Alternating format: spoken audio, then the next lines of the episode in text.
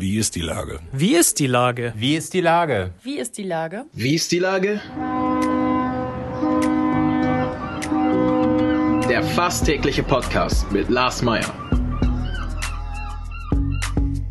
Wie ist die Lage? Unser fast täglicher Podcast als Kooperation mit der Mopo und der Gute-Leute-Fabrik spürt seit über einem Jahr tagesaktuellen Fragen nach. Macher, Musikerinnen, Models, Mütter und Politiker, genauso wie Schwestern, Schüler, Schlachter, Freiberufler oder Helfer, also prominente Lenker oder unbekannte Denker, kommen knapp 15 Minuten zu Wort. Die Auswahl ist rein subjektiv, aber immer spannend und überraschend. Mein Name ist Lars Meyer und ich rufe fast täglich gute Leute an. Unser Partner, der das diese Woche möglich macht, ist Meierlikör. Jetzt als Doppelpack in der Pflegedition, weil doppelt pflegt besser. Das war Werbung. Heute befrage ich Ria Schröder, Beisitzerin im Bundesvorstand der FDP. Ahoi Ria. Moin Lars, hallo.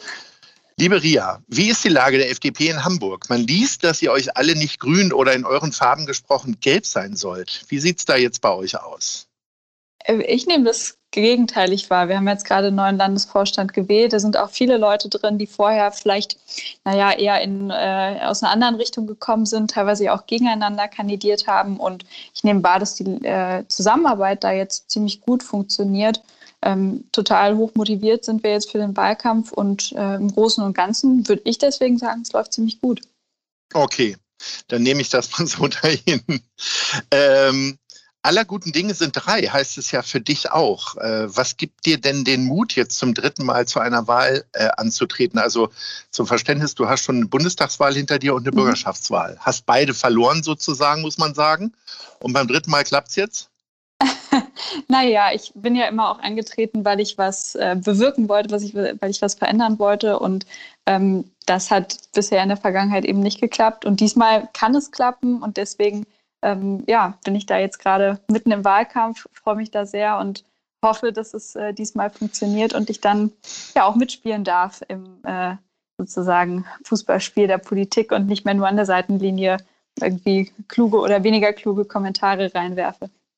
Was ist denn, äh, was ist denn der Anreiz dafür? Also andere Leute in deinem Alter lernen erstmal einen vernünftigen Beruf. Du bist noch mitten im Studium, ähm, arbeitest aber auch in einer Anwaltskanzlei. Wie, wie konntest du denn, du hast also zum, zur Erklärung, du hast ein Jurastudium nach dem ersten Staatsexamen, glaube ich, geschmissen und studierst jetzt Kunstgeschichte, richtig?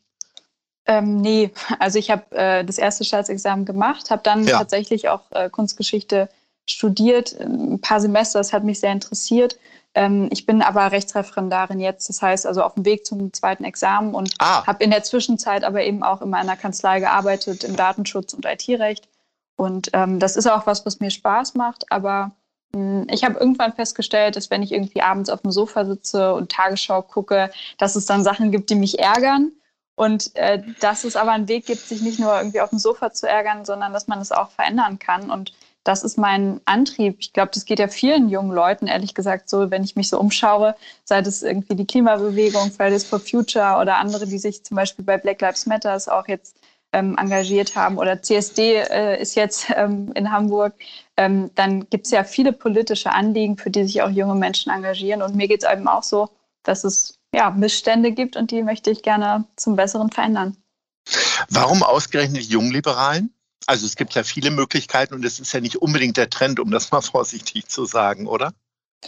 Hm, weiß ich gar nicht. Also bei jungen Leuten äh, schneidet die FDP ziemlich gut ab. Ich glaube 17 Prozent in äh, einer Umfrage. Wenn wir das bei allen erreichen würden, dann wären wir, glaube ich, sehr zufrieden.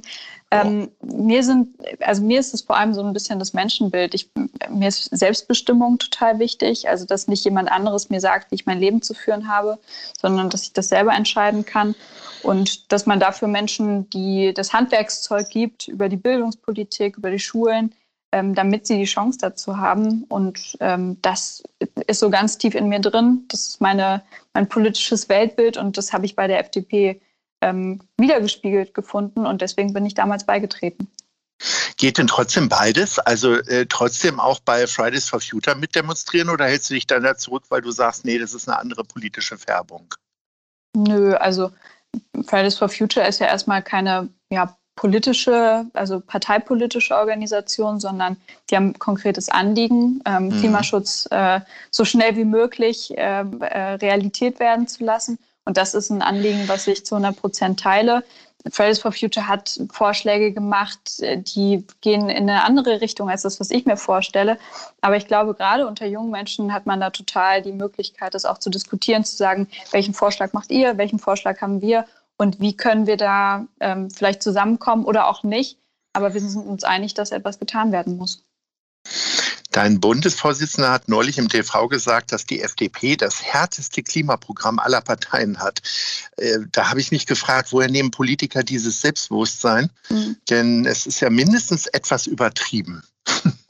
Naja, wenn man sich das anschaut, dann ist die FDP die einzige Partei, die quasi nicht irgendwie Vorschläge macht, wie man vielleicht ein bisschen was reduzieren könnte, sondern sagt, das einzige Verbot, was wir, was wir befürworten, ist das Verbot, mehr CO2 und andere Treibhausgase auszustoßen, als wir noch dürfen, um die Pariser Klimaziele einzuhalten. So, also diesen ordnungspolitischen Rahmen äh, zu setzen quasi, das ist äh, ein ziemlich hartes Programm, weil das heißt, da darf dann also kein, wenn wir das erreicht haben, dann darf kein Flugzeug mehr starten, dann darf kein Gebäude mehr gebaut werden. Das heißt, wir müssen sehr, sehr schnell Alternativen finden. Und deswegen ist das ähm, schon eine ziemlich harte Forderung.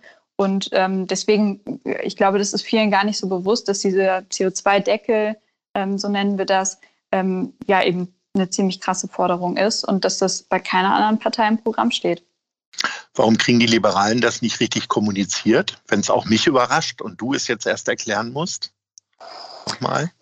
Also ich meine, wir haben irgendwie, wir verweisen dann manchmal so auf die 70er Jahre, als wir so das erste Umweltprogramm in der Bundesrepublik hatten. Aber ich glaube, man muss selbstkritisch sagen, dass das Thema Umwelt- und Klimaschutz bei uns inzwischen zeitlich ähm, in den Hintergrund gerückt war und ähm, da auch andere Parteien sich mehr für eingesetzt haben. Ich bin aber auch total froh und auch ein bisschen stolz drauf, weil wir auch mit den jungen Liberalen dafür gesorgt haben in den letzten Jahren, dass das Thema bei der FDP wieder auf der Agenda steht und ähm, eben auch solche Beschlüsse wie das CO2-Limit, ähm, auch die Pariser Klimaziele, dass das mittlerweile eine Selbstverständlichkeit ist, dass wir uns dafür einsetzen und diesen Weg gehen wollen. Ähm, das hat vielleicht ein bisschen gebraucht, da waren andere früher dran, aber jetzt sind wir an einem Punkt, wo ich ziemlich selbstbewusst sagen kann, dass ich sehr einverstanden bin mit dem Klimaprogramm der FDP und da auch äh, große Hoffnung habe, dass wir das in einer potenziellen Bundesregierung auch umsetzen können und wir uns damit mit Deutschland zumindest mal endlich auf den Pfad begeben, ähm, wie wir was gegen den Klimawandel tun können. Äh, in der Bundespolitik setzt die FDP doch sehr auf die Person Christian Lindner, auch in der Bewerbung zum Bundestagswahlkampf. In Hamburg war die, SP, äh, war die FDP jahrelang durch Katja Suding sehr gut mhm. repräsentiert. Mhm. Ist das nicht immer gefährlich, so auf eine Person zu setzen? Wie sieht die Situation jetzt in Hamburg hier aus? Ja, ich meine, das kam so ein bisschen dadurch, dass wir nicht im Parlament waren. Da hat sich natürlich alles voll auf Christian Lindner zugespitzt. Aber mittlerweile ähm, hat sich das, äh, finde ich, auch wieder verbreitert. Wir haben ja eine Bundestagsfraktion mit 80 Personen. Ähm, da stehen natürlich auch viele, viele Köpfe hinter. Und in Hamburg, klar, also Katja Suding hat die Partei jetzt echt viele Jahre geprägt, ist auch jemand, der mich total geprägt hat in meinem politischen Engagement, auch ein großes Vorbild für mich. Aber ähm, also sie hinterlässt große Fußstapfen, aber es gibt ja da Leute, die das auch die da auch eintreten wollen. Und ähm, Michael Kruse, unser neuer Landesvorsitzender und Spitzenkandidat für die Bundestagswahl und ich auch als Nummer zwei, als auch Stellvertreterin im Landesverband. Ähm, ich finde, wir ja, geben uns da viel Mühe, auf jeden Fall diese Lücke auch ein bisschen auszufüllen, auch wenn das natürlich noch eine Weile dauert, bis wir da so eine Bekanntheit erreicht haben oder so viel erreicht haben für die Partei und für auch die Politik in Hamburg und im Bund, dass wir uns da vielleicht mit vergleichen können irgendwann. Ist das für dich auch ein politisches Modell, zehn Jahre jetzt alles geben und dann auch aussteigen und dann wieder in eine Anwaltssozietät, so wie Katja Suding ja doch relativ überraschend jetzt ihren Rücktritt mhm. von allen Ämtern bekannt gegeben hat?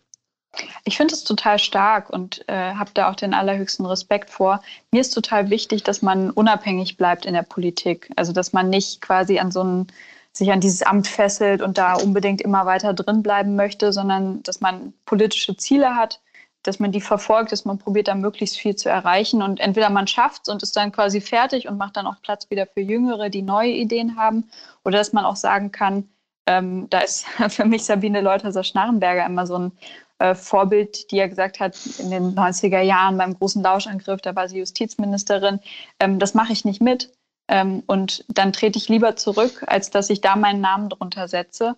Und diese Unabhängigkeit sich zu bewahren, das will ich auch. Und deswegen halte ich mir das auf jeden Fall offen, ähm, auch irgendwann wieder äh, in, äh, dann Anwältin zu werden, in äh, den normalen Beruf zurückzugehen. Und ich glaube, es ist total wichtig, dass wir so einen Durchlauf haben in der Politik. Und da, ich meine, ich bin jetzt, ich werde nächstes Jahr 30.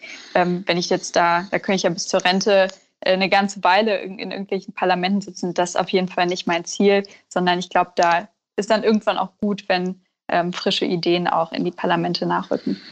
Ich kenne so viele Rechtsanwälte, die oder Juristen, sagen wir mal formell richtig, äh, die immer wieder luschern, ganz andere Dinge zu tun. Wie kommt das denn? Ich meine, es ist ja ein sehr anspruchsvolles Studium und eigentlich doch auch ein ausfüllender Beruf, der sogar auch Geld äh, mit sich bringt. Das ist ja beim Berufspolitiker jetzt nicht, also ihr seid ja kein Armenhaus, aber als Anwalt, als erfolgreiche Anwältin könntest du noch mehr verdienen. Was ist denn der Antrieb, trotzdem was anderes zu machen? Also außer die Tagesschau gefrustet zu sehen. ja, also ich glaube, die, da gibt es ganz unterschiedliche Modelle. Es gibt ja auch Juristen, die dann irgendwie Künstler werden oder sich irgendwie äh, ein Unternehmen gründen oder äh, ähnliches. Ähm, das, da hat, glaube ich, jeder so seine Motivation zu. Und ich finde Politik einfach unheimlich spannend und finde es unheimlich wichtig auch, dass sich Menschen, die vielleicht auch einen, einen anderen Blick auf Dinge haben, ähm, die vielleicht nicht so dem Standard Politiker entsprechen, der irgendwie, weiß ich nicht, zwischen 40 und 60 ist, männlich, weiß und äh, irgendwie einen akademischen Abschluss hat. Also dass mehr Leute, die auch unterschiedliche Perspektiven haben, sich politisch einbringen, weil das unsere Demokratie am Ende ausmacht. Und ich glaube, da, äh, also würde ich mir wünschen, dass noch viel mehr Menschen und auch nicht nur Juristen und Juristinnen ähm, sich das trauen äh, und diesen Schritt gehen und sich politisch engagieren. Das überparteiliche Duo Kruse-Kaas hat äh, viele Millionen in den letzten Jahren nach, nach Hamburg gebracht. Ähm, ganz hypothetisch gefragt, du schaffst es in den Bundestag und äh, kannst mit irgendjemandem ein Duo bilden, das ganz viele Millionen nach Hamburg bringt. Was wäre denn dein Projekt, wo du sagen würdest, da würde ich jetzt gerne mal ein paar Millionen reinstecken?